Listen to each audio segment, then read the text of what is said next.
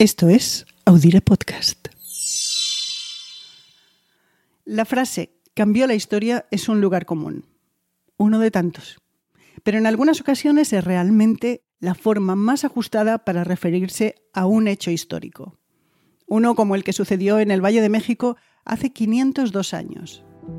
Era el 8 de noviembre de 1519 cuando Moctezuma II, emperador de los aztecas, recibió en Tenochtitlán al conquistador extremeño Hernán Cortés, y con ese gesto aceptó la sumisión a la corona castellana de su territorio. Poco sabía el Tlatoani, que era el título con el que se conocía al emperador azteca, que al año siguiente moriría, y que en apenas dos su capital sería arrasada. Pero hoy no vamos a hablar de qué pasó ese día fatídico, ni de la conquista, ni de Cortés. Todo lo contrario, en el episodio de hoy vamos a recordar cómo era el mundo de los aztecas antes de su colapso.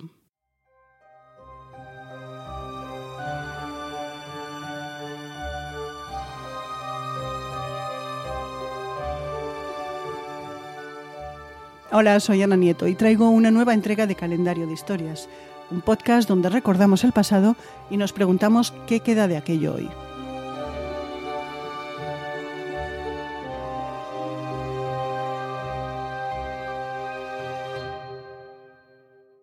Cuando Cortés llegó a México se encontró con que los aztecas eran el grupo dominante en la región, pero resultó que eran unos recién llegados, no solo a la posición de poder, sino también al Valle de México.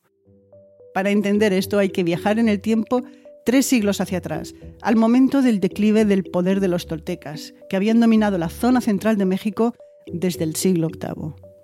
Ese vacío de poder lo aprovecharon grupos nómadas y de cultura guerrillera que avanzaron desde el norte hacia el Valle de México, donde acabaron instalándose.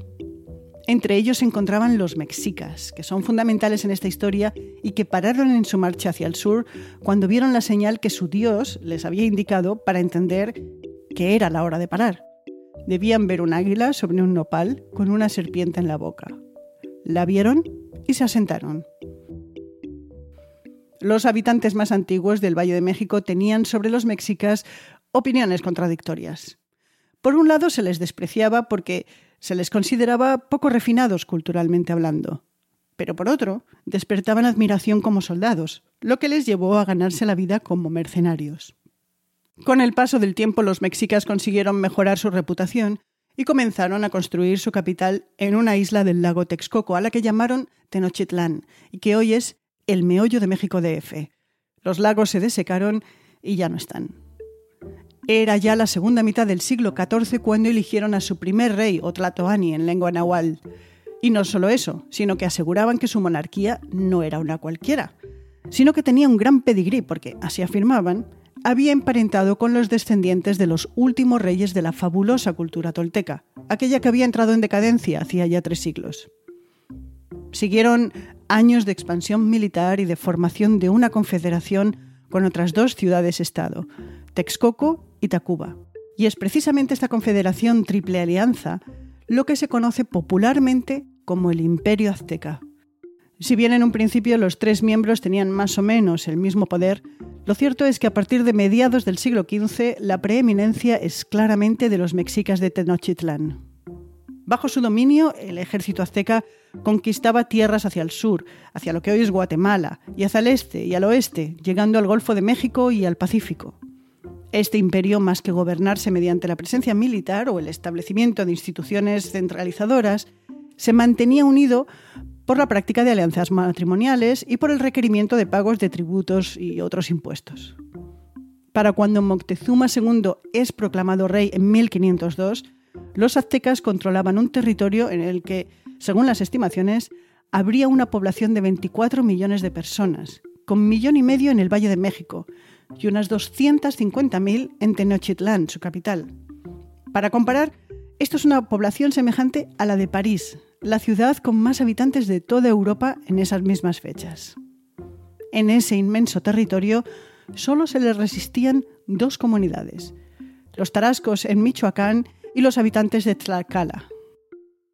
Para aquel entonces los mexicas no solo habían ascendido en poder como un meteoro en poco más de un siglo, sino que también se habían convertido en una sociedad más estratificada. En la cima, el rey, que también ejercía como máxima autoridad religiosa. Un escalón más abajo, la nobleza. Acaparaban los puestos más importantes en la burocracia, en el ejército y el sacerdocio. Además, se beneficiaban de los avances militares porque recibían tierras y tributos de las zonas conquistadas. Con el tiempo, uno de los problemas de esta nobleza era que crecía desmesuradamente. La razón es simple, la poligamia.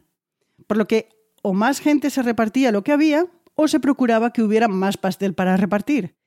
Y ese es el camino que se siguió, mediante la expansión militar y las alianzas políticas, todo para sumar nuevos territorios. Por debajo de la nobleza, los plebeyos, que podían vivir en las ciudades o dedicarse a labores de campo. Dentro de las urbes había plebeyos con consideraciones especiales, como eran los joyeros, los orfebres, los artesanos especialistas en trabajar con plumas, y por supuesto los comerciantes, que controlaban el comercio de larga distancia. Económicamente podían llegar a ser ricos y además eran importantes en el engranaje del imperio azteca como portadores de noticias, siendo especialmente codiciadas las informaciones sobre pueblos fuera del imperio y sobre súbditos descontentos o que mostraban síntomas de agitación. A pesar de estas situaciones especiales, lo cierto es que los plebeyos estaban obligados a servir al Estado y a la nobleza cuando así se les pedía, y también a prestar servicio militar. En un estrato inferior se encontraban los mayeques, que eran plebeyos que habían perdido sus tierras en una guerra y debían trabajar para los conquistadores. Se estima que en el momento de la llegada de los europeos a Mesoamérica, un 30% del total de la población podría pertenecer a esta categoría. Y finalmente los esclavos, que eran quizá un 5% de la población total de la región. Los mexicas recibían esclavos como tributo por parte de los pueblos conquistados, pero esta no era la única forma en la que uno podía acabar en esta situación. Otro camino era el ser un prisionero de guerra y otra la de haber cometido ciertos delitos en tiempos de crisis, era posible ver cómo algunas personas se regalaban a sí mismos, como esclavos, a cambio de comida. En todo caso, en el mundo azteca los hijos de esclavos siempre nacían libres y no heredaban la situación de sus padres. Durante sus años de esplendor, los aztecas construyeron palacios refinados, al menos 30 en Tenochtitlán. Desarrollaron importantes rutas comerciales, establecieron un sistema educativo y esparcieron el uso de Nadual, Además, levantaron imponentes obras de ingeniería. Por medio de canales y diques consiguieron controlar el nivel de aguas del lago que rodeaba la isla en la que estaba asentada su capital. Ni se les inundaba con las crecidas, ni se quedaban sin agua en las bajadas. También adoptaron aportaciones de otros pueblos de Mesoamérica, como el popular juego de pelota, la devoción a Quetzalcoatl o el calendario doble. ¿El calendario doble? Sí, porque tenían uno que era solar, con 365 días, divididos en 18 meses de 20 días cada uno.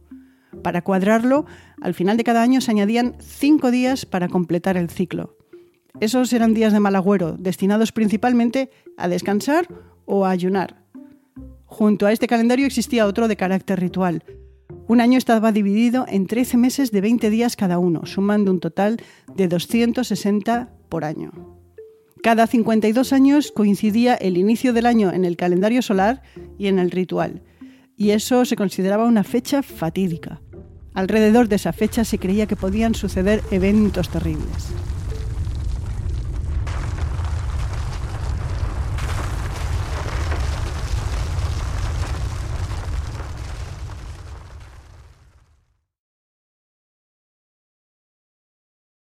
También incorporaron a su panteón a dioses de otras culturas, como la devoción a Quetzalcoatl, el afamado dios serpiente emplumada.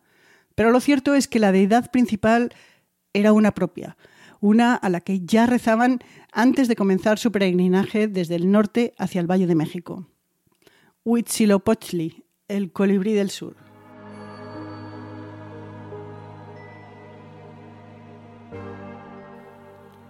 Huitzilopochtli era un dios exigente, al que había que tener contento. Y en la forma de ver en el mundo de los mexicas, Huitzilopochtli requería sacrificios humanos diarios. Esa era la única forma de asegurarse de que el sol amaneciese cada día.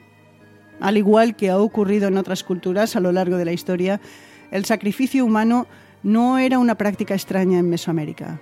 Lo que pasaba era que los mexicas lo habían elevado a otra escala. Durante la época de las conquistas territoriales, los enemigos capturados podían acabar como esclavos de los conquistadores o en la piedra sacrificial, en la parte más alta de una pirámide.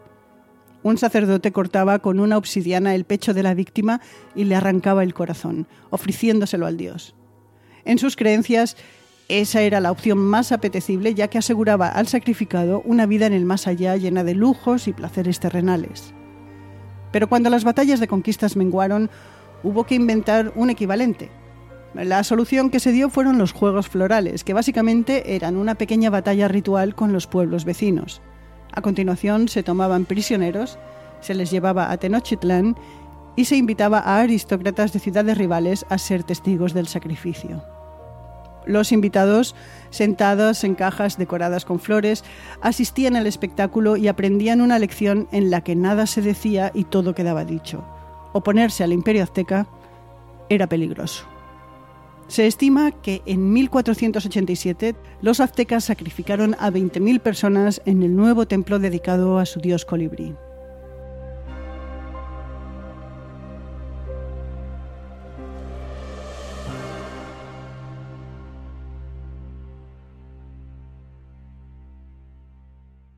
De todo lo que queda de aquello, hoy queremos destacar que el templo de Huitzilopochtli, que formaba parte del complejo llamado Templo Mayor, fue destruido por orden de Hernán Cortés en 1521.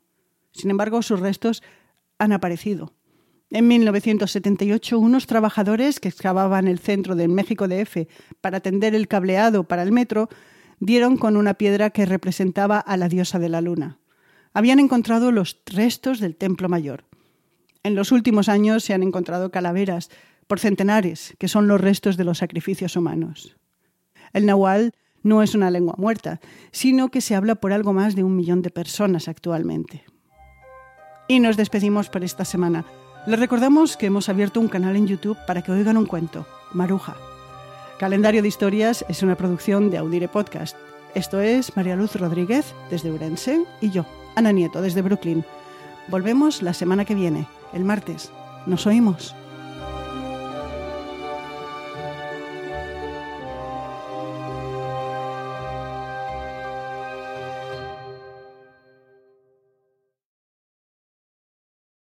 Karen is the proven expert in addiction treatment. A recent independent study showed that 94% of Karen patients were still in recovery 90 days post-treatment. Visit caron.org slash real. Karen. Real results, real care, real about recovery.